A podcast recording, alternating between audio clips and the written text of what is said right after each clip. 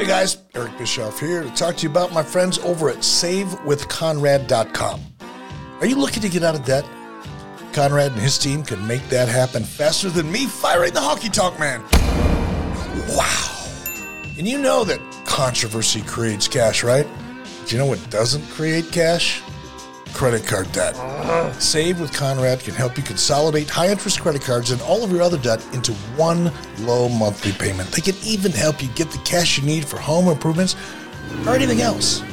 They've helped 83 Weeks listeners save 500, 600, 700, even $800 a month. Seriously, your papers are going to go down faster than Nitro ratings in 2000. Ouch! And how about this? No house payments for two months. That's right, no house payments for two months. And unlike the dirt sheets, man, the reviews do not lie. With over 1,000 five star reviews, find out for yourself how much Conrad and his team can save you by checking out savewithconrad.com today. Be grateful you did. NMLS number 65084, equal housing lender. Woo!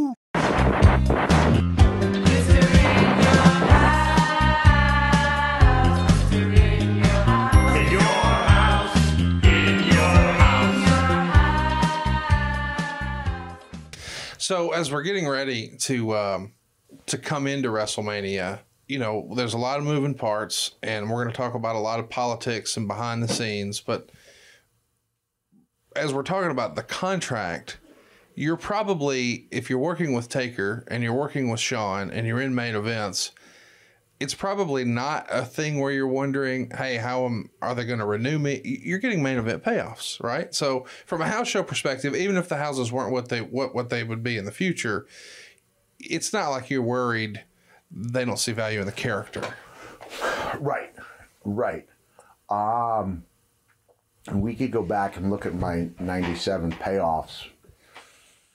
I I I I compl- I would complain from time to time. Really? I would. Yeah. Um, Matt, you can check with JR. I was. I assume wa- that goes to JR. Yeah, right? it was JR. I didn't overdo it, but uh, I I did. I would fight the fight when I really believed in it, especially when the houses took off, and then I would see that I was getting less for a main event than I was getting for uh, a semi-main event with half the crowd. So I, I realized this is not a uh, mathematically fine-tuned process. This is a gut feeling. So JR. would say, "Well, you know, Mick, uh, you know, the shows are selling." You know, he'd say you weren't in the main event. I'd say, Jim, these shows are selling out before we even announce a main event.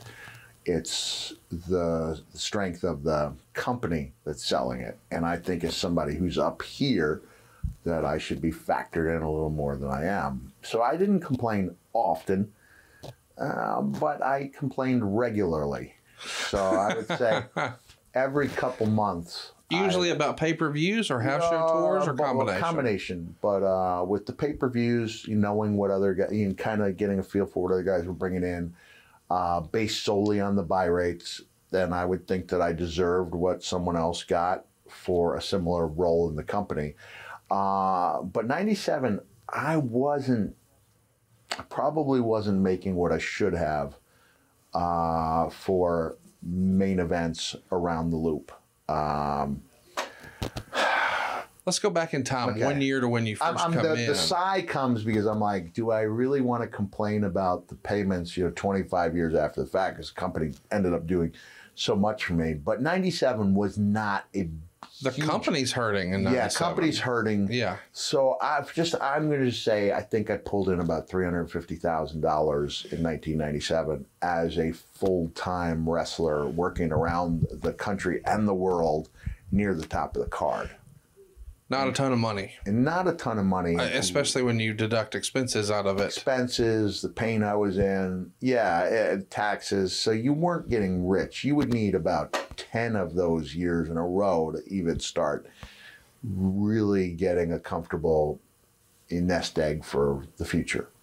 So, just thinking back to when you first debuted, did you, you know, as we're going from say WrestleMania 12 to 13, financially, did it meet your expectations? Did it exceed your expectations? Well, well, let me put in context that when I left WCW, I was making 150. So 350 felt really good to me. Yes. It was in uh, 98 when Terry Funk and I were, were working together and rooming. He said, Cactus, the business is changing. There's going to come a time when someone makes a million dollars a year. Uh, or that, by that point, Brett was already making a million dollars a year. Hogan was making a million dollars a year. So that may have been a 97 conversation when Terry came in for, he would come in and out for short periods of time. But I was not upset with 350 at the time. In your head, the the the high watermark, uh, Hall and Nash would call it Sting money. Yeah. Was that your high watermark? Yeah, I thought 750 was as high as you could get. yeah. and I would have been thrilled with that.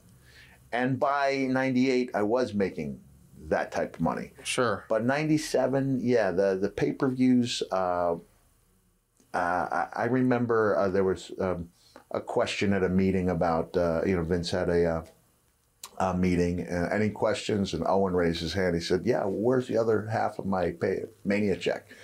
Because it wasn't what it was expected to be. Probably 97 Yeah, because the buy rate was buy rate, abysmal. buy rate wasn't great, and I think the company had gone out of their way to make sure Mania paper uh, payoffs were really solid because they wanted that to be the the flagship, the granddaddy of them all, and it, it has become that. Um, but at that that year, we were even with the the incredible Bret Hart Steve Austin match, the buy rate wasn't. It wasn't. It was a down WrestleMania yeah. across the board. And I think a lot of that's probably due to the success of WCW. Like the NWO had just taken over. Yeah. And it was the hot thing. But, you know, Kevin Nash talked about one of the reasons he wanted to leave the WWF is in that era, you didn't know what kind of year you were going to have until you got your Mania payoff. Uh, so I am curious when, when Owen raises his hand and says, Where's the other half of my Mania payoff? Uh, obviously, he says that sort of tongue in cheek, but does Vince try to explain the realities of that buy rate to everyone, or is it just dismissed because of the public forum? I think he was quickly dismissed. Yeah. Um, that's a conversation he would only have with individuals. yes. I'm jumping ahead to when I was the commissioner, uh, but uh, I remember being asked if I could talk with Edge and Christian, Hardy's, Dudley's, and they just got in their payoff after that pay per view. Where this is after Edge and Christian had the torn the house down with Yes. uh, Hardy's and kind of set the mold for that amazing ladder match. Uh, so now it's the the three teams, and uh, they, uh, I guess they felt like I was still one of the guys, right? Yes. They uh, they fully understood that I'm not actually the commissioner, right? Right, right, I'm right. not actually office. And I said, well, how bad was it? And when they said ten grand, I went, you got ten thousand dollars for that? And so I went to Jim on their behalf and uh, petitioned for more money. Uh, and uh, you know, he gave me an example of, uh, and it looks, man, you know, it's, it's bolt of lightning could come down if I say anything construed as being disparaging at all towards the Undertaker. But when uh, I brought up how much I, we had heard Undertaker made, he goes, "Well, Undertaker's a tenured veteran." I said, "Be that as it may, the match with him and Boss Man was thrown together like that. It was not a good match, and to pay anyone, whatever the incredible disparity was, I don't know, it was fifty times or thirty times or twenty times, but it was still." It felt like a slap in the face to those guys uh, getting paid that little and they did get bumped up from there. But I think Vince always wanted, as a guy who strives to have talent reaching for the brass ring, I think he wanted it known that only when you got that brass ring could you make that kind of pay per view main event money. Do you think Vince also hated the idea of paying six guys in a match? Maybe. Yeah, maybe so. I've just heard over the years that uh, if you have a main event and it's a tag team, got to pay four guys instead of two. Uh, yeah, yeah. I mean, that's yeah, a simple yeah, deal, but I like it. So today we're talking about WrestleMania 13, and you said at the top of the show, hey, WrestleMania back then is not what it is now. When do you remember that changing? I mean, 12 and 13? For me, it changed in 98 with Mike Tyson. Really? You know, I remember being in a Legends Roundtable type of thing, and I was roundly criticized by the table I had because I said that the Tyson appearance was the biggest celebrity appearance because it took WrestleMania to that next level. And Yeah. the guys were like booing me as for insinuating that WrestleMania wasn't always huge. But you check the buy rates. I think 97, that first one I was in, Was way down. way down. Like Way it was like a, uh percentage point or two above what a normal pay per view would have. It was almost in in your house territory. I don't want to you know disparage Mania by saying it was all the way in your house, but it was approaching in your house numbers. Uh, and I think it changed when uh, everything just fell into place. You had a major, you know, major um, crossover celebrity in Tyson, who was also a huge wrestling fan growing up, to the point where when I first met Mike, he was hitting me with trivia that I couldn't remember about my own career. Wow. He was talking about, you know, mankind play with the rats. And, uh, and I couldn't even remember when I played with the rats. And I had, oh, that's right. That was my vignette when I was mankind and I was in the dungeon and it was uh, Corny's, you know, Corny's pet rat that I named George. Uh, so you had Tyson, who was a huge wrestling fan, with an angle that worked, with a character in Steve that was just firing on all cylinders. And you had the angle that got played everywhere Yep. when he shoved Mike, and and he was made to look like.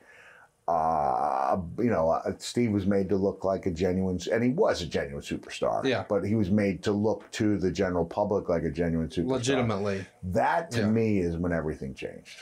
Well, and they did that crazy public workout with all those folks, with Shawn and and and and Tyson tying up Austin and showing him the belt. But there were, I don't know what the expectation was, but Bruce says it was a multiple. You know, so maybe they expected a few thousand, and it was several thousand. But to me, it feels like WrestleMania 2001. I think that's when they started doing access. They had the dome, so no longer were they running arena shows; they're Yeah. running a dome. 01 feels like maybe the first time where this is bigger. And is that when it started becoming a week? I think so. Yeah, it started Yeah. becoming a week, and that's where people made the pilgrimage. I, I, I'm sure there were people coming around from around the world. Sure. but prior to then. But uh, I- you know, when you go to WrestleCon, I would say fifty percent plus of the people you meet are from outside the country. Isn't that crazy? It's yeah, it's crazy, and it's really telling as to how big it is. Uh, I, I I did an ap- appearance uh, on the night of the Hall of Fame, and with WWF's blessing. Although they said next year we'd like to have you at the Hall of Fame, but it was a surprise for Terry Funk that Gabe Sapolsky uh, arranged. You know, Gabe was a big fan of mine, a big fan of Terry's, great creative mind. And so I did the surprise for Terry, and it was super cool. You know, but Terry wasn't expecting it. He was emotional. But most people are thinking they're not expecting a WWE guy to show up at a you know at a smaller show. right. But that, the reason I bring that up is because uh, there was probably 2001 or a few years later that it started becoming this pilgrimage, not just for fans, but for wrestling companies Yes. around the world. And now you see the number of uh, guests at like a WrestleCon. It's in like the hundreds, like 120, 130. Some of them bigger names than others, but 130 people almost uh, lar- largely being flown in Yeah. by a promoter. Sometimes they take a loss, sometimes they make money, but it's just this idea that it's become this a meeting spot for the entire world. Oh, the reason I brought up the funk the funk uh, show is because I got on the mic and I said something positive about WWE, and it got some boos, and I was like, hey, hold on a second, like you can choose to like and not like what you want, but. I think we need to accept that that's the reason everyone's here. You know, without that, 100%. and that doesn't mean you can't go and enjoy every show but WWE. But Support what you like. Yeah, yeah, but they're the reason we're gathered here today. Yes.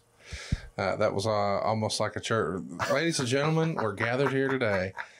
Yeah, and we treat people how they treat us, and, and she was phenomenal. And now Sherri Martel is coming in. Yeah. Uh, we're going to be talking about her quite a bit, but boy, another great talent gone way too soon, man. Yeah, I'm laughing not because she's gone too soon, but because she was here. Here's, you know, you talk about treating people the way that they treat you. So I go. Uh, I'm an independent guy. This is uh, 80, probably 87. So I'm starting to make a little name for myself. Maybe it's even early 88. You know, I get keeping time frame as I get my first job in Memphis in summer of 88. Dave writes that I'm the best no name independent out there. Could be. Who some considered, and then within two three days, my phone rings five times, and I get three different offers. And I, From the Observer, from the Observer. So that's the, the New York Times of uh, wrestling uh, newsletters, uh, and their you know their influence is undeniable. So I get an offer from. Uh, uh, the Savoldis up in Maine, which is really not an offer. I get an offer from uh, Tommy Gilbert, Eddie's dad, in Kansas City. I get an offer from um, from uh, Memphis, and I end up going the Memphis route. Why'd you pick Memphis? Uh, because they had the track record. Yeah. You know, they had the track record. Tommy's thing, Tommy Gilbert's thing in Kansas City was new, trying to resurrect a dead ter- territory. The thing in Maine was uh, part time work, and uh, they had the track record. Uh, you know, I struggled for sure. I struggled mightily in uh, in Memphis, but it was a great place to learn, and I learned on a daily basis. And I also learned how not to treat people, because that was an example where of a place where I thought people could have been a little nicer without much effort, and went out of their way to make life a little more difficult on me than it needed to be. Management or other wrestlers? I'd say, you know, you, it sounds crazy, yeah, but there was a, I felt like there was an anti-northern bias Wow. and that I wasn't in the loop. And so when you are coming in, you are taking someone's job. And uh, for example, I was going to cost Tojo Yamamoto bookings. Now, Tojo at that time Legend. was a legend, but he was well up in age. You know, he was doing the type of thing where he'd throw a chop and hit him, you know, on the hit the ropes and hit himself. But he was still a revered figure there, and I was costing a couple guys part-time work, maybe one guy full-time work, and uh, you know, I would be lectured about the northern style that I had. And then in, in the last week, we talked about uh, the cowardly heel and how it's a good fit for some people, but Leon White at 420 pounds doesn't have any business being the cowardly heel. Right. And while I appreciated it, I just didn't think people wanted to watch a show with uh, a, a cliched, you know, the, the same guy, different guys doing the same thing. I'm a big fan of what I call the Memphis backpedal, right?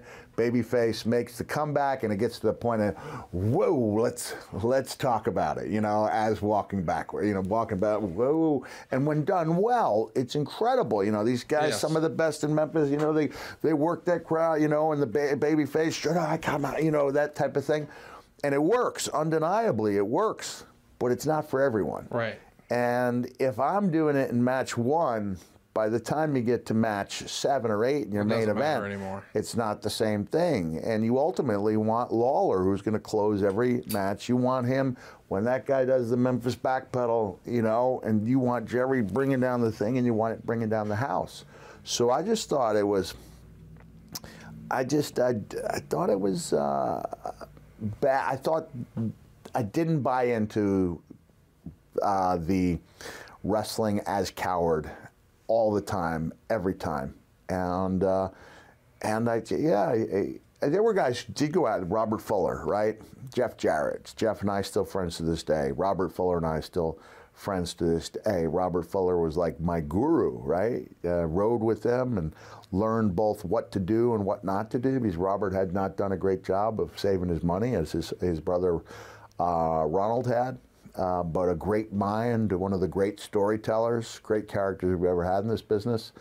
And uh, so I made a lot of progress, but there were some definite growing pains there. So we're learning all of your nicknames. We learned a few weeks ago, Mister in Your House, and now we've got Best No Name Wrestler.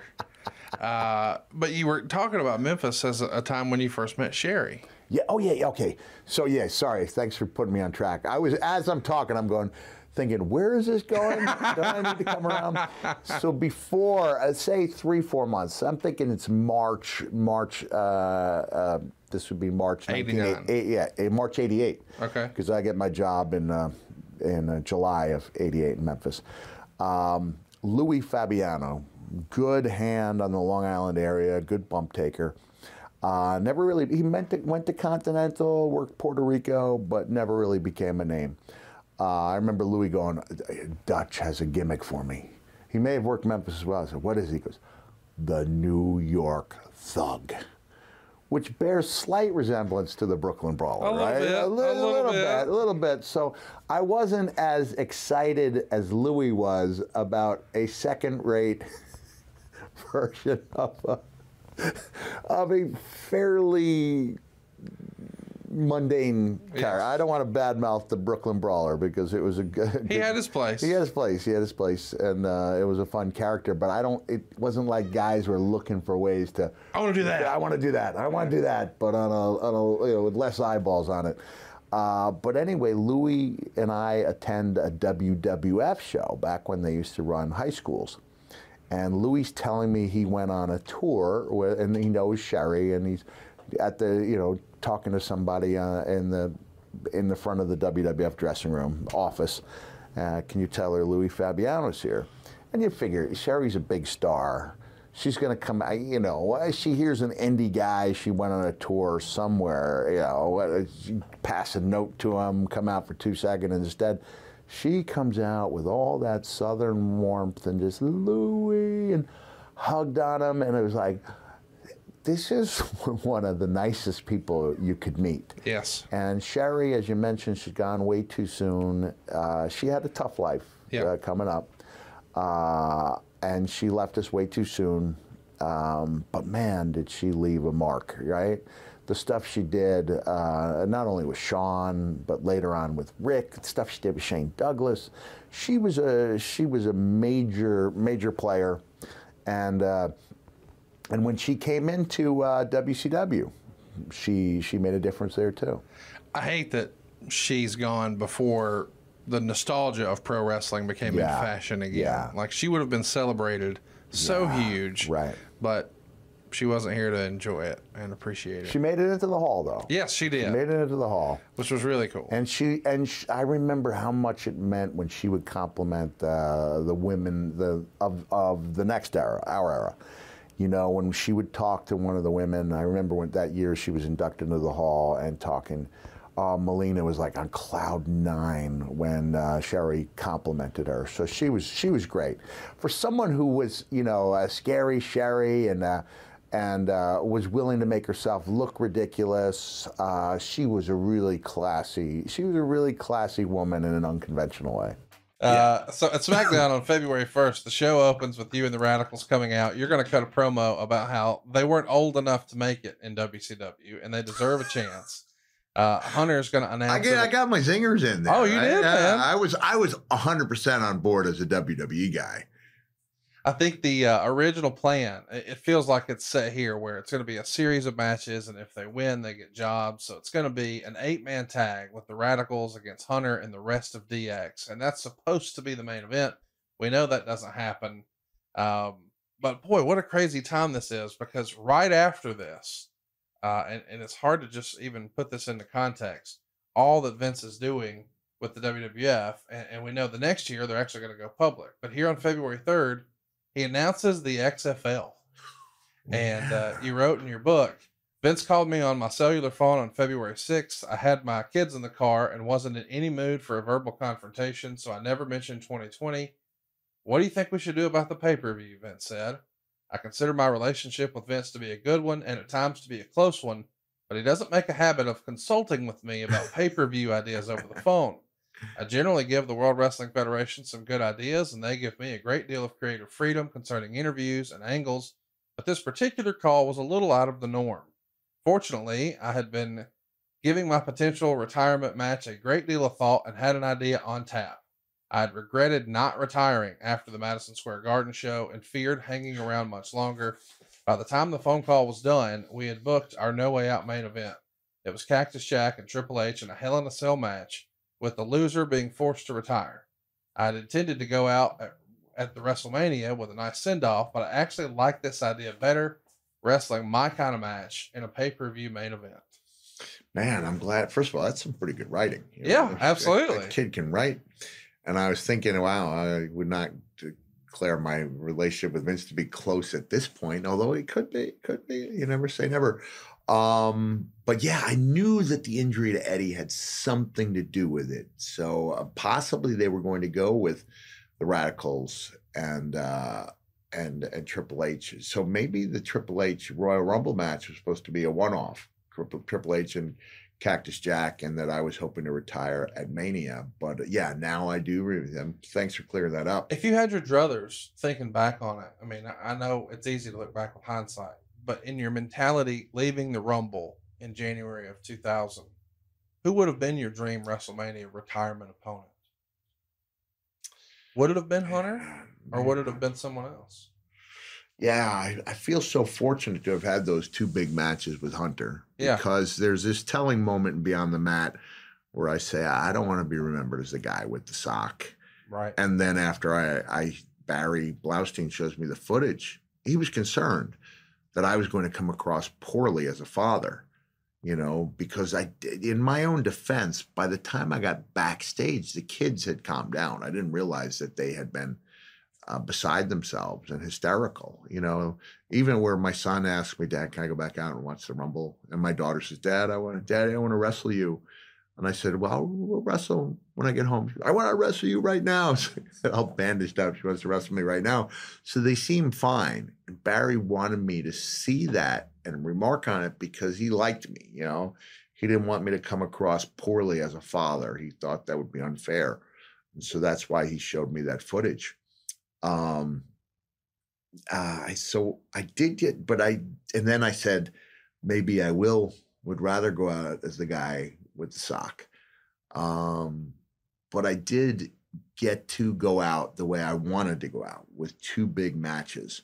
So I can't say that there would be a dream opponent for me. Okay. Uh, I can't say I can't say that. And I did end up, uh, you know, catching on against my will uh, in the WrestleMania main event. You know, uh, people can call me a hypocrite for coming back six weeks after I said I wouldn't prostitute my name by coming back in two months. I think I came back and said I didn't come back in two months. I came back in six weeks. Uh, but I'm also the only guy to ever actually try to change the company's mind when they're told they're going to be in a WrestleMania main event. So I tried. You can ask JR when you grill JR. I did try. You know, hey, we got a little. I don't do a good JR. I do a good Vince, good Terry Funk, decent. Huh. Yeah, Rocky Balboa. I don't do a good uh, JR. But when he called me up, he says, "Well, we got a little role for you, WrestleMania. What? I'm going to host a panel and main event." Man, I said, "I just retired," and uh, well, Vince feels really strongly about this. So let's talk about this match. Uh, more modern times here, SuperBrawl.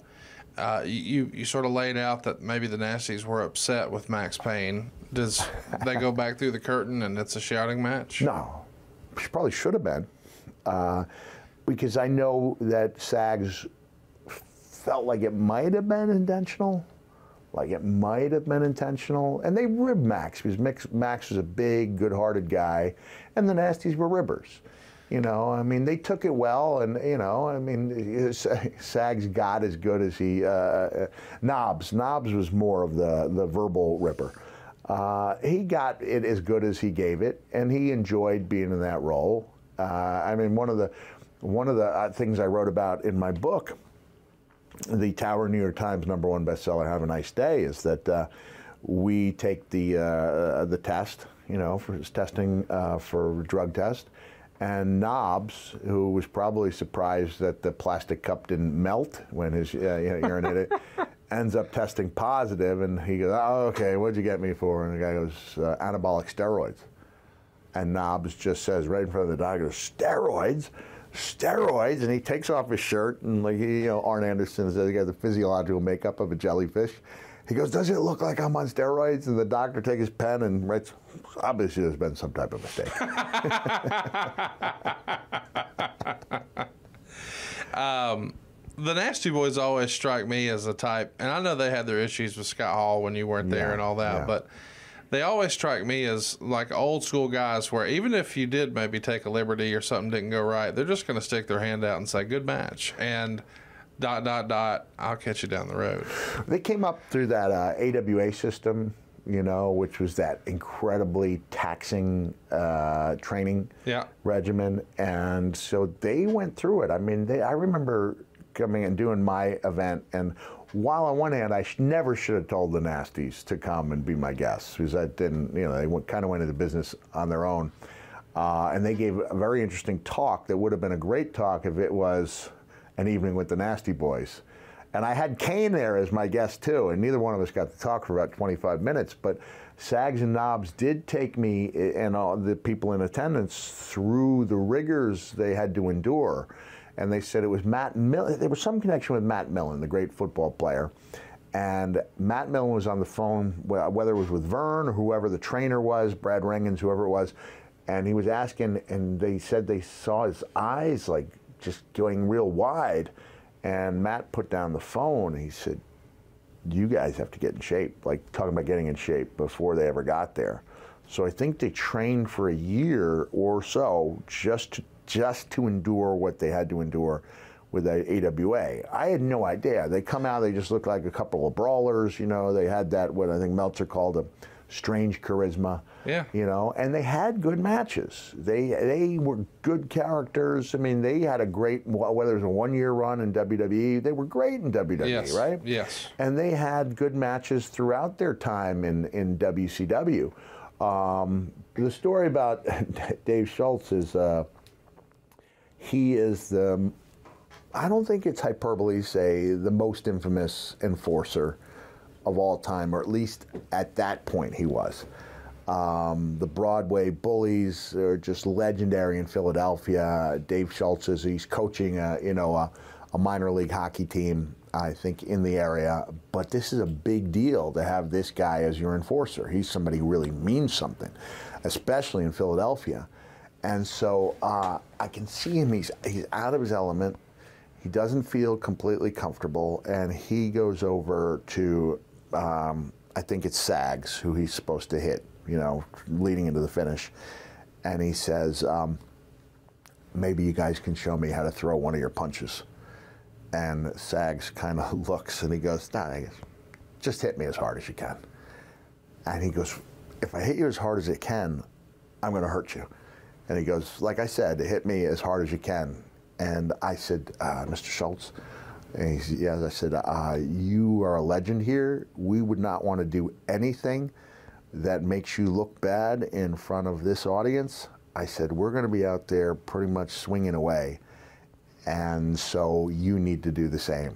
And at that point, Schultz's his nervousness ends. I believe he enjoys a beer or two. He enjoys talking with us. And now, when that moment comes down and he has to go to work on on Sags, it is clear that he has fully grasped the lesson and taken out maybe maybe above and beyond.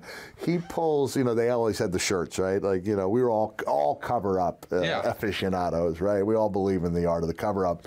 So he pulls that shirt over Sags' his head. And I mean brother when he's coming in with the uppercuts he's hitting him with everything he has. He knocks him goofy and now I think there's a, you know, whatever move ends it after that comes in rapid succession. But it's Schultz uh, just throwing haymakers and connecting, knocking Sags goofy at his own request. And it's like, oh, I'm so proud to be part of this business, you know?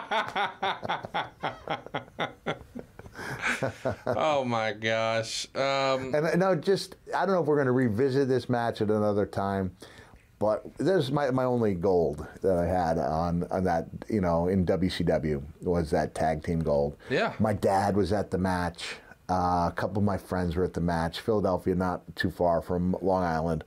And I remember Bischoff saying, "That's the Mick Foley I want to see, or that's the Cactus Jack I want to see," because I had been down. You know, I had been down, and um, as we'll probably talk about, you know, I was thinking I was going to get surgery to repair the the uh, uh, the lost ear, and then I got called back into action or asked if I would go back into action. And Kevin and I had that great match with the Nasties, uh, and it was it was it was one for the ages. Trying to live up to what we did at Spring Stampede. Yeah, So man. and we we will. There's a lot to live up to, as you and I, I guess, are going to talk about. The Nasty Boys, though, such a guilty pleasure of mine. I love this match. Uh, And you know what? They they love the fact. I don't think I ever see them when they don't quote the book, where they say the nasties were sloppy and dangerous, but they knew how to brawl. Like they like they were the guys who'd hit you in the rib. You know, they might catch you in the ribs. You know, instead of the stomach. You know, uh, I guess anything that I, I probably owe Knobs an apology to this day for the fact that I took a fan's so bo- you know soda bottle, not about a you know big 32 ounce uh, soft drink or beer, and I think I'm throwing beer in Knobs' face, and the, the guy goes, "No, like no." I thought, "Come on, dude, it's only beer. You can order another one." And I'm in mid fling when I see this brown liquid It's tobacco. en route, and it's chewing tobacco, and it's like Knobs. Could you have imagined when you signed your deal with the WWF in late 95 or whatever that you would have ever been portraying a comedy figure? because it's so opposite Cactus Jack. Yeah, it's just, yeah. It's hard to imagine that one day you'd make sock puppets. Cactus Jack, there was a little humor. uh, Some of the promos, Cactus Jack. There Jack. was some they were- inside, yeah. you know, Yeah. innuendo. Uh, even the the birthday, uh, you know, the birthday party for Abdullah the Butcher. Yes. It was me and Abdullah having a birthday party for Sting. And uh, Paul Heyman gave me the key line in here, which is, and then also I, I had been under, you know, Paul's, uh, Paul was there. He was, this pre ECW, this is 91.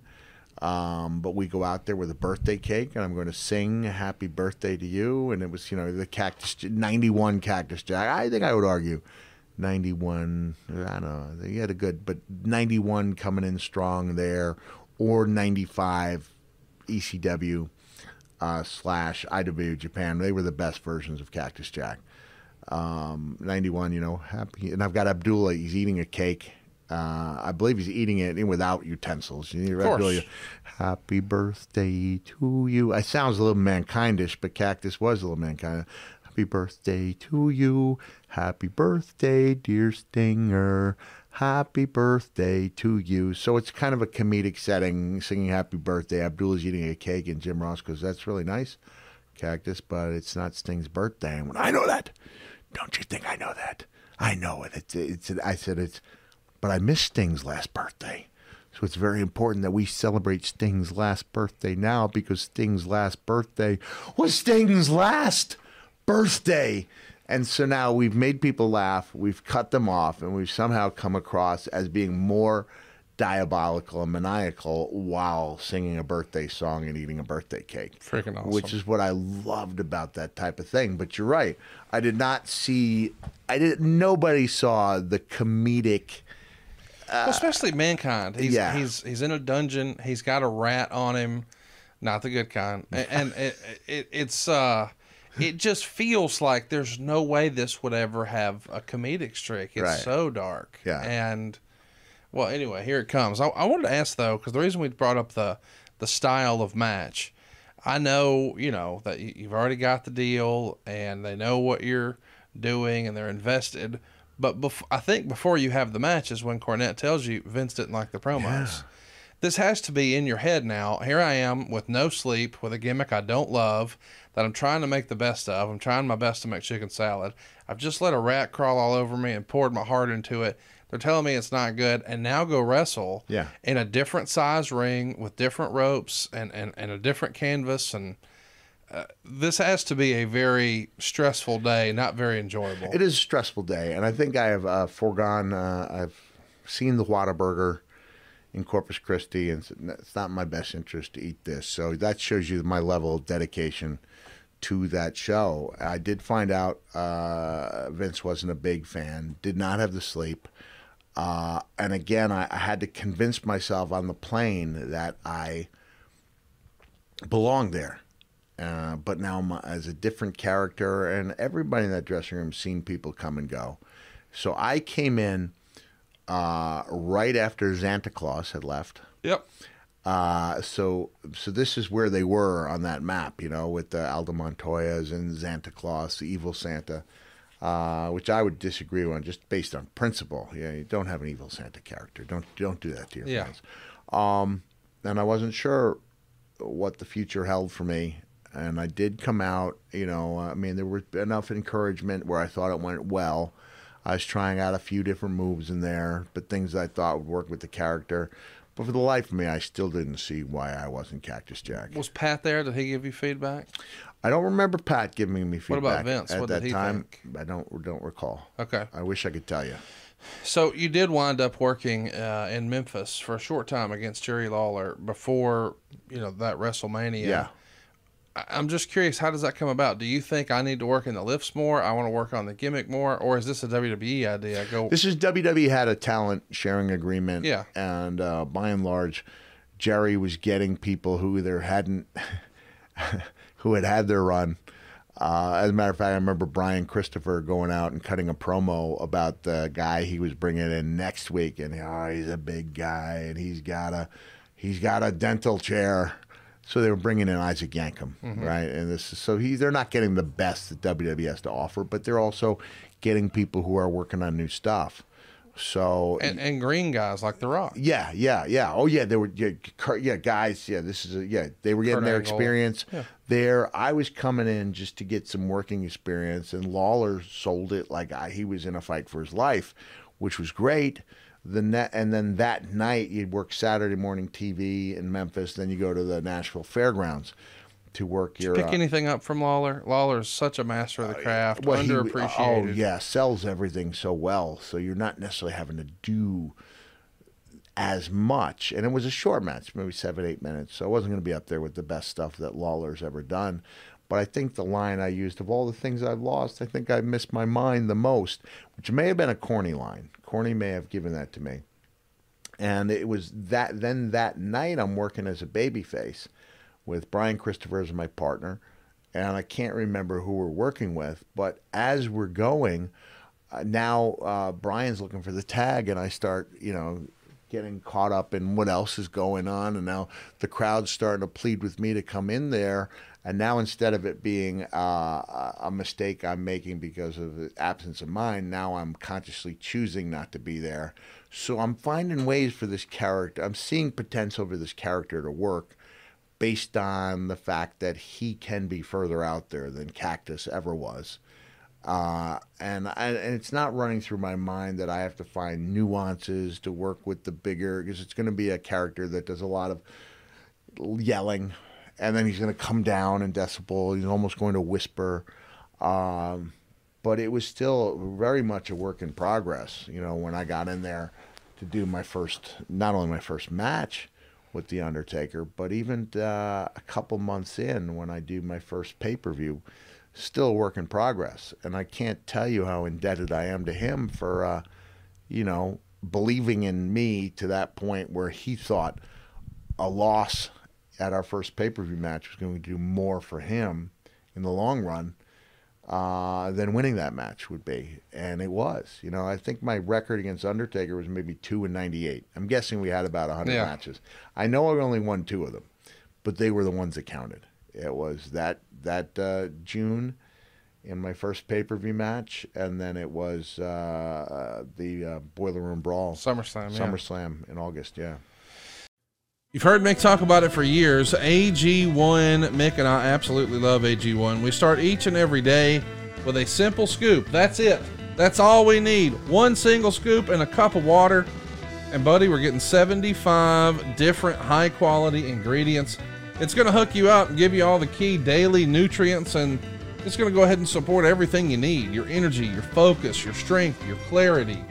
This is just a, a no brainer to me. Think of it as like your foundational nutrition product. You know, listen, we all get busy and we wind up, well, I didn't want to do this for lunch, but I don't feel like I have an option, or, well, I know I need to. Dude, this is easy. Just one scoop every single day. You're making sure you're taking care of your most valuable asset, you. You cover all your bases. You're looking for better gut health. You want to boost in energy. You want to support that immune system. Maybe you hate taking pills or vitamins. Maybe you just want a supplement that tastes good. I drink mine every single morning. My wife does hers before she even does her coffee. It makes her feel unstoppable on her way to the gym, and I think it gives me more focus at work. I feel like I'm more productive, and I don't have that crash in the afternoon. I feel like I'm more productive all day long. We started this back even before the pandemic started. My wife did, but when the pandemic started, man, she had me start doing it. We've done it every day since. We are huge fans. I think you will be too. Even our daughters are into it now. Morgan's actually taking some down to Tuscaloosa with her. With every single serving, you're setting yourself up for success. I just can't recommend it enough. By the way, you don't have to take our word for this. Just go look up their reviews. These cats have thousands of five star reviews. It's the real deal. If a comprehensive solution is what you need from your supplement routine, then try AG1 and get a free one year supply of vitamin D and five free AG1 travel packs with your first purchase. Go right now to drinkag1.com slash Foley. That's drinkag1.com slash Foley. Check it out. You'll be glad you did. So, you know, you'd have your run, but as far as the guys who were perpetually on top, they were uh, Turner contracts and not WCW contracts. And there just didn't seem to be a way to crack in there. I'd be hard pressed to think of somebody who did that organically, who came in at, uh, you know, 75 grand or 150. And 150 was, that was good money. Yeah. I mean, when Magnum offered me the starting income of 1500 he said, uh, you know, this is uh, like a carrot, right? You know, next year it could be 150. And I looked at him, and I wasn't, and I wasn't trying to bring his attention to his own in his own injuries. I said, Magnum, you've seen me wrestle. There might not be a next year, and uh, that seemed really to, you know, that that that, that touched him.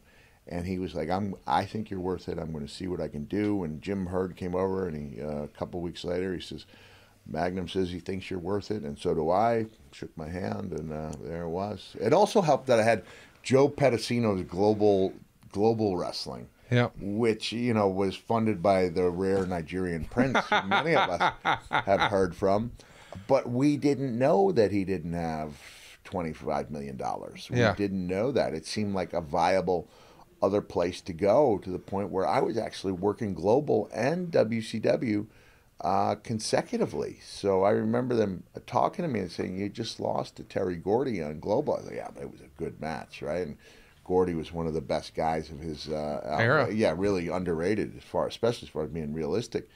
And wrestling in Dallas, man, you know, he was going to lay that stuff in, and we had a good match. I've never seen it, but I think it was a good match. Um, but I had that kind of wild card in that I thought I had a Backup plan. backup plan. But when it came to WWE, yeah, I did call. It was just one call, as we, you know, we were allowed to do. You know, you test the waters, and uh, there was no, no, you know, there was no reaction. It was just JJ, who I've come to, you know, understand. uh, It was not JJ. It was Vince. Vince. So I mean, that was me with a pen in my hand writing the book, and but that is what I was thinking. Wait a second, I'm Cactus F and Jack, and I'm getting 30 seconds from JJ F and Dillon, uh, and I think I may have actually cursed in the book. It was like a, being a kid with a new toy. Like, all right, I don't curse much in real life, but in this forum, I'm going to exercise the right to drop those f bombs. Um, yeah, I would I would uh, get the denial. Um, then I would watch Monday Night Raw. I would see Mantaur and Duke the Dumpster Droese, um, Avatar, Al Snow. Oh, yeah. And I would think like, don't they know that I know I'm better than this. uh, or Yeah. don't they know that I know they're lying when they say they're not looking for new talent? They were always bringing in new talent, and it was just Vince's feeling, yeah, that I didn't look like a star. That uh, the adjective he used was seedy, and I think he said to Bruce, uh, "There's no Cactus Jack will never step foot inside a WWF ring."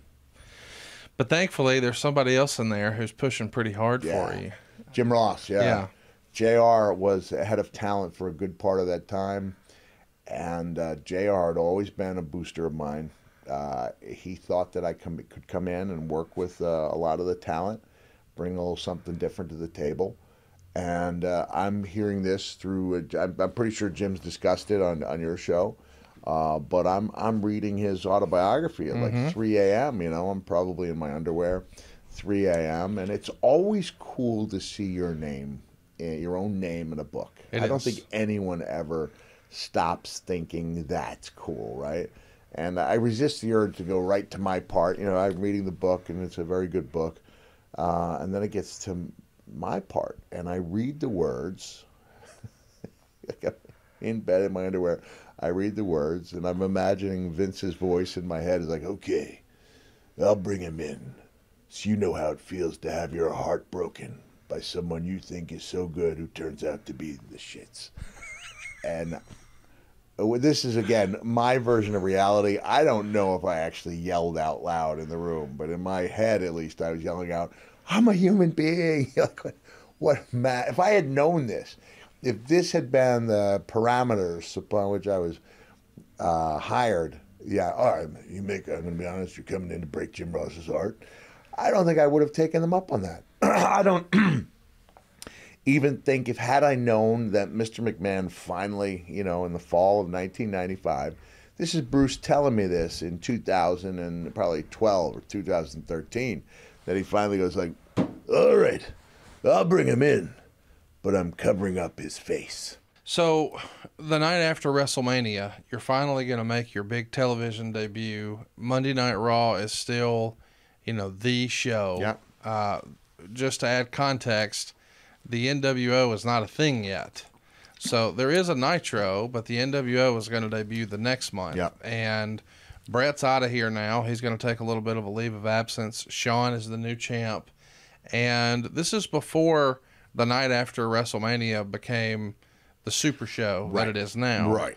And when you come out to take on Bob Holly, there's really no reaction, uh, especially compared to the big reactions you would have in the future. Do you think fans were, you know, you go back and you look at the Undertaker's debut, and little kids were scared. Yeah, sure. Uh, they didn't know what to think. They just knew they'd never seen anything like this before. Do you think there was quote unquote heat? They knew you were a bad guy. They're feeling it out. They're not too sure. Is it Cactus Jack? Is it not? How did it feel to you come into the ring as, as far as your reception? You know, to this day, I still have differences of opinion with people who think the heel's main job is to get heat. I've Right. always believed in interest. And that's why we see, like, you're looking around your uh, room here, you got uh, uh, Warrior and Hogan babyface match. So uh, we've got a lot of uh, great babyface matches that have main evented, uh, not only WrestleMania, but all kinds of uh, pay per view main, main events or uh, um, uh, house show main events, babyface on babyface, even heel on heel, uh, because they've created the interest. So I all I realized that when I went out and I was doing independence, there was a guy dressed as a uh, like a Pink Panther, doing a gay gimmick in West Virginia, and of course that's going to get heat. Of course. And so conceivably, I could have been the guy in the Pink Panther outfit doing a gay gimmick, which was, you know, that was a heat getting gimmick in 2022. Uh, but I didn't think it was heat. I thought, I, you know, there was a certain type of heat, but I thought that interest trumps heat. Oh, for sure. So I wasn't. I was not as worried about what I, I didn't perceive it as a lack of heat because I felt like people were interested, and then the within uh an hour coming out of the, the crowd, or at the crowd or the the aisle, uh, to attack the Undertaker, uh, created a lot of interest right away. Yeah, so later that night, the main event spot on Raw, uh, it's going to have you make The Undertaker look human. You know, you beat the hell out of him, and the show ends with that historic elbow off the ring, crashing into the camera. Uh, Taker's in the aisleway, and it's probably one of the most well shot scenes in the history of the company. Did you guys have that shot in mind in walkthroughs that day, or all along, or did it just happen? Well, you know, Kevin was really on board from day one with the camera shots. Uh, Jackie Crockett had done a great job in WCW of making it look like I was uh, coming down into people's living rooms. And that's what uh, Vince and Kevin Dunn did.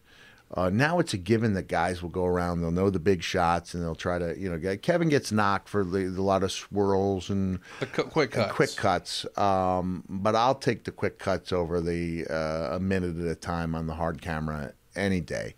Um, I, lo- I love the cuts, and then they go back, and when they know something has looked great, then they go back and they show you that other angle. So they're always they want to limit that groaner that uh, gets in the way of the magic that we create. Um, if someone wants to argue the cuts are too quick, that's fine.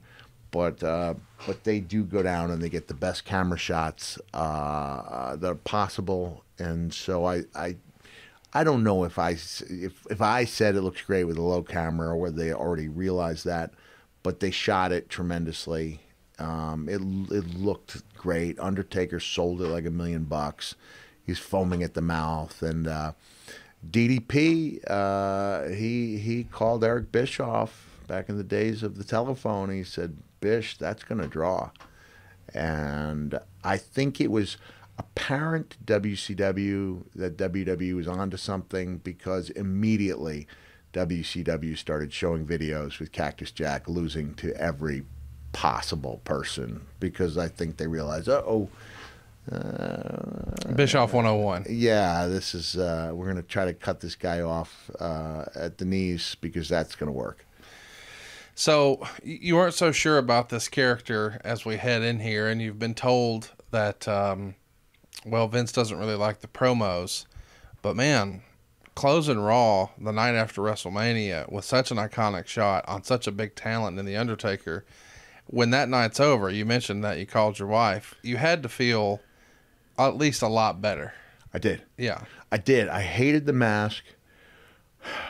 I want. I was hoping what we did was strong enough that I could uh, segue it into a Cactus Jack run, but I realized that what we had done was pretty substantial. And now, to make this relevant to the people watching the the new, you know, the newer product, uh, I wonder what would happen to me if in 11 and a half years into my career, if instead of coming out and jumping the Undertaker in my first match, if I'd been sent to developmental for three years, um, I think it would have sh- shattered my confidence and uh, uh, made me, uh, The same.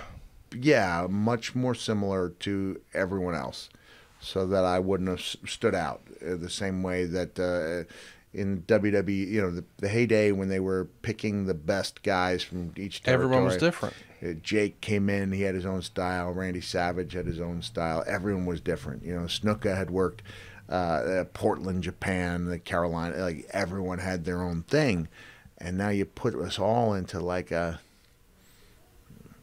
a beautiful assembly line, but it's But like it's a factory. yeah, it's a factory where you're encouraged to learn their playbook, and I think you lose a little bit of the uh, uniqueness that makes wrestling so great, and also you mess with. I just think when it's been proven that you could take AJ Styles and Premier him at Royal Rumble, the idea of putting seasoned veterans in developmental can be detrimental to to their career, to the company, to the business.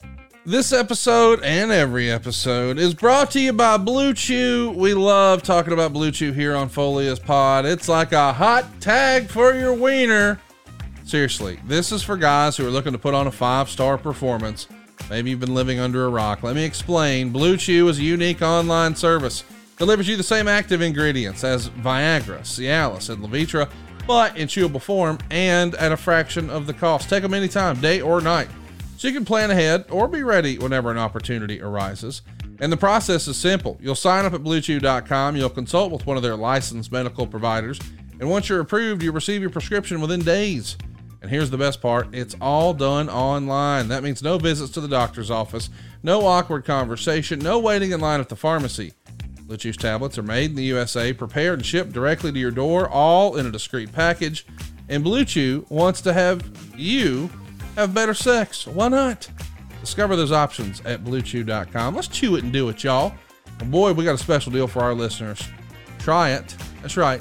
Try Blue Chew free when you use our promo code FOLEY at checkout.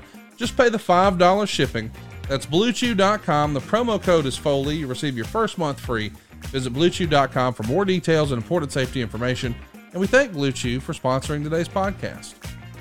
As a reminder, you know, both JR and Bruce were, were both pushing for you, but timeline wise, I think JJ's still there, or had JJ just left? JJ was still there. Yeah. he was still there because my original uh, dealings were with uh, JJ, and as a matter of fact, I was sent two contracts, and I returned the wrong contract with all my notes on it.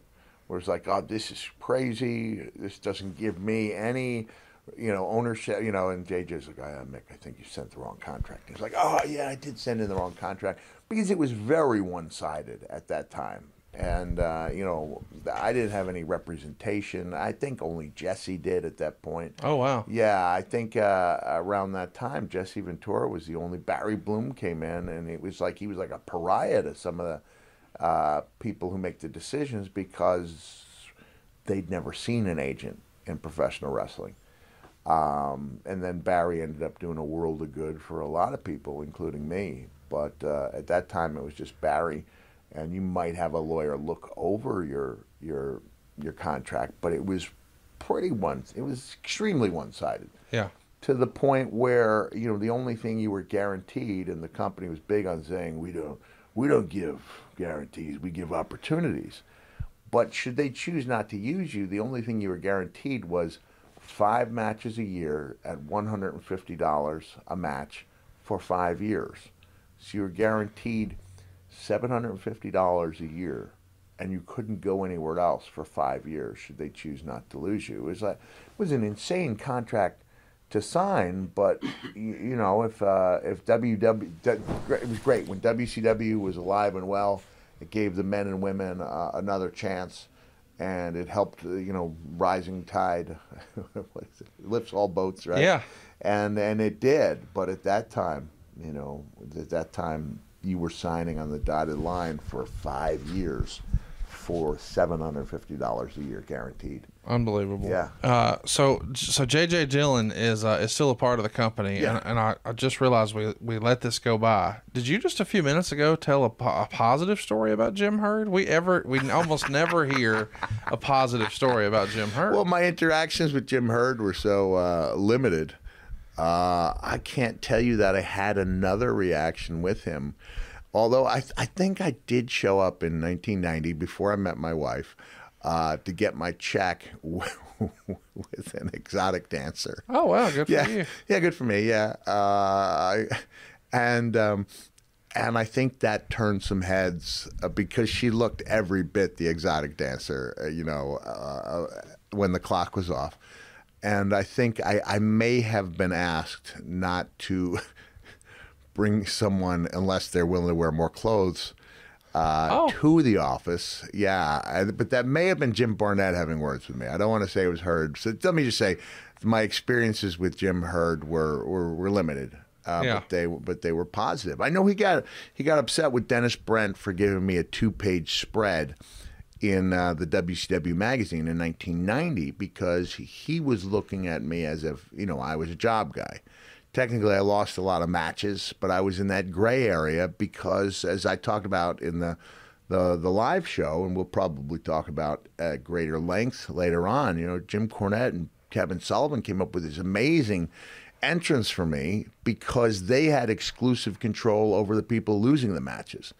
There was nothing that prevented them from pushing a guy who was on the losing end of the of the match, and that's what ushered in the Cactus Jack turns on a uh, on a line of tag team partners. Yeah. it, be, it was such a good idea. I can't believe it hasn't been stolen. Yeah. The worst that somebody could say is, isn't that what Mick Foley did in 1989? But I think a lot of people are like, that's what Mick Foley did in '89.